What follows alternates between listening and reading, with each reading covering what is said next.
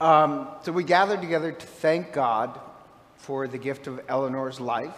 Um, I love the fact that she was born actually while her parents were traveling. Um, I know that sounds kind of strange, but I like it because um, today we celebrate, yes, she was born in Oregon while her parents were traveling and then continued on, and now we celebrate that she's made the final journey to heaven.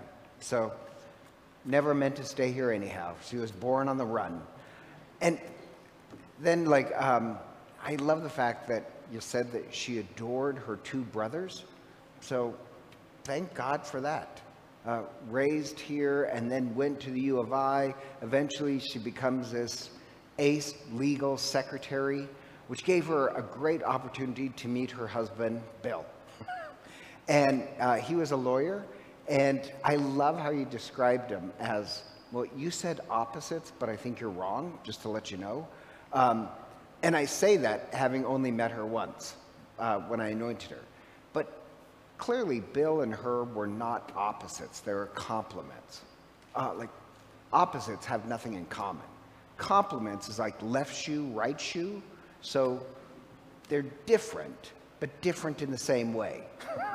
so, or that work. So that, uh, like, um, you said that, um, like, Eleanor was fiery and passionate and emotional, and Bill was always calm and cool and collective and would think things out. Sorry, I got to imagine Eleanor was the fun of the party.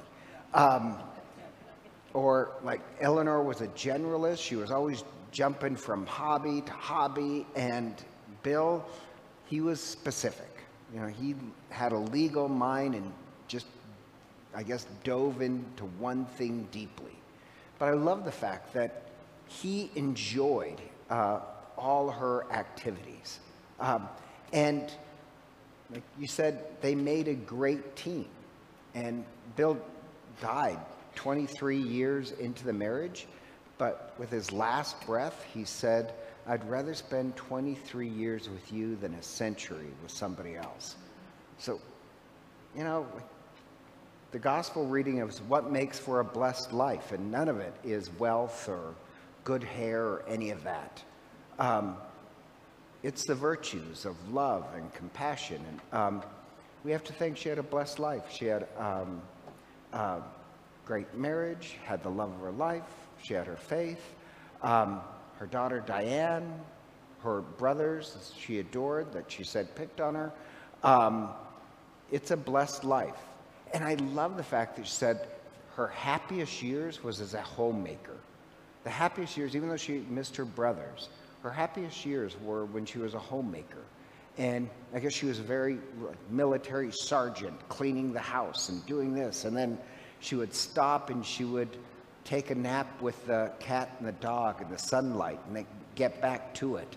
And so today is a feast day of Martha, Mary, and Lazarus, in case you didn't know. But it was originally the feast day of Martha, and it sounds like Eleanor was a bit of a Martha, um, always kind of on the go. And, um, so, perfect.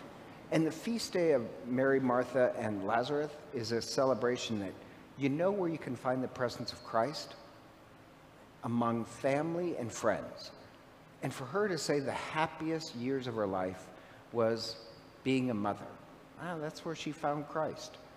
And you said she had three passions her family, um, uh, and then all her creative activities. She was always seemed to be jumping from hobby to hobby, uh, sewing, tailoring, inventing this, doing that. And her Bill would come home and be curious what she's been up to.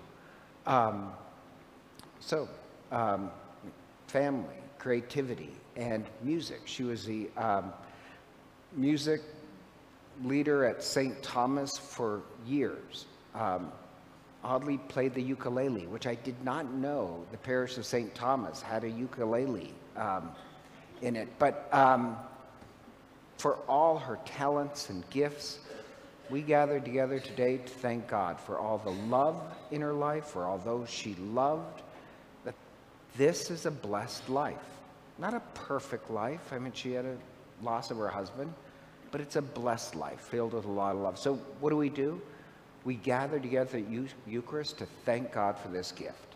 Now, I always tell you, at a funeral, that's a, two main things that we do. One, thank God, and how we thank God as Catholics and Jews is offering God a gift. Literally in the Bible, it says, How dare anybody show up to the presence of God without a gift to offer? And so, you know what gift is being offered this morning is Diane and her brother, uh, Eleanor's brother Don, is offering Eleanor's life back to God. The reason why it's placed here is not for you guys to see, it's placed before the altar of God, offering this life back to God. Um, thanking God. You are blessed to have her life and you're offering it to God. First thing we do is thank God. Second thing we do is remembering the communion of saints. We as Catholics have this strange idea, very ancient, of the communion of saints. That um, Eleanor, um, she's, she died, but she's not gone. Like the first reading that Malcolm read, um, I love that description the book of Revelation. All those in heaven, it says it burns as bright as the sun. They burn as bright as the sun because they have the Holy Spirit inside them. So when Eleanor was baptized, she would have got a candle. The candle symbolized her, the flame, the Holy Spirit burning inside her. And it says um, they're wrapped in light. The reason why she's wrapped in a white cloth is ah, she's burning bright in heaven. And the idea is that she's not separated from us. She's in heaven, but not separated. So Catholics have this very ancient rite that how a funeral starts is just like a baptism. That the door of the church, Eleanor, her family would have traced the sign of the cross on her forehead and then over their own bodies.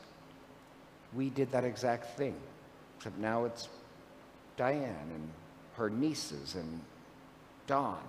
You dipped your hand in the holy water, you traced it over her body, then your own body in this creedal statement that, wow, somehow through the Holy Spirit, her life and your life are always united together, not separate. And so, once again, how can we not thank God that she's still with you, but with her brother, her husband, her parents, all in the great feast of heaven? So, even if our hearts are breaking, we do one main thing and that's, we thank God for the gift that she had a blessed life. We thank God that she's still connected with us and offer God the gift of her life back. Hello, this is Father Len McMillan.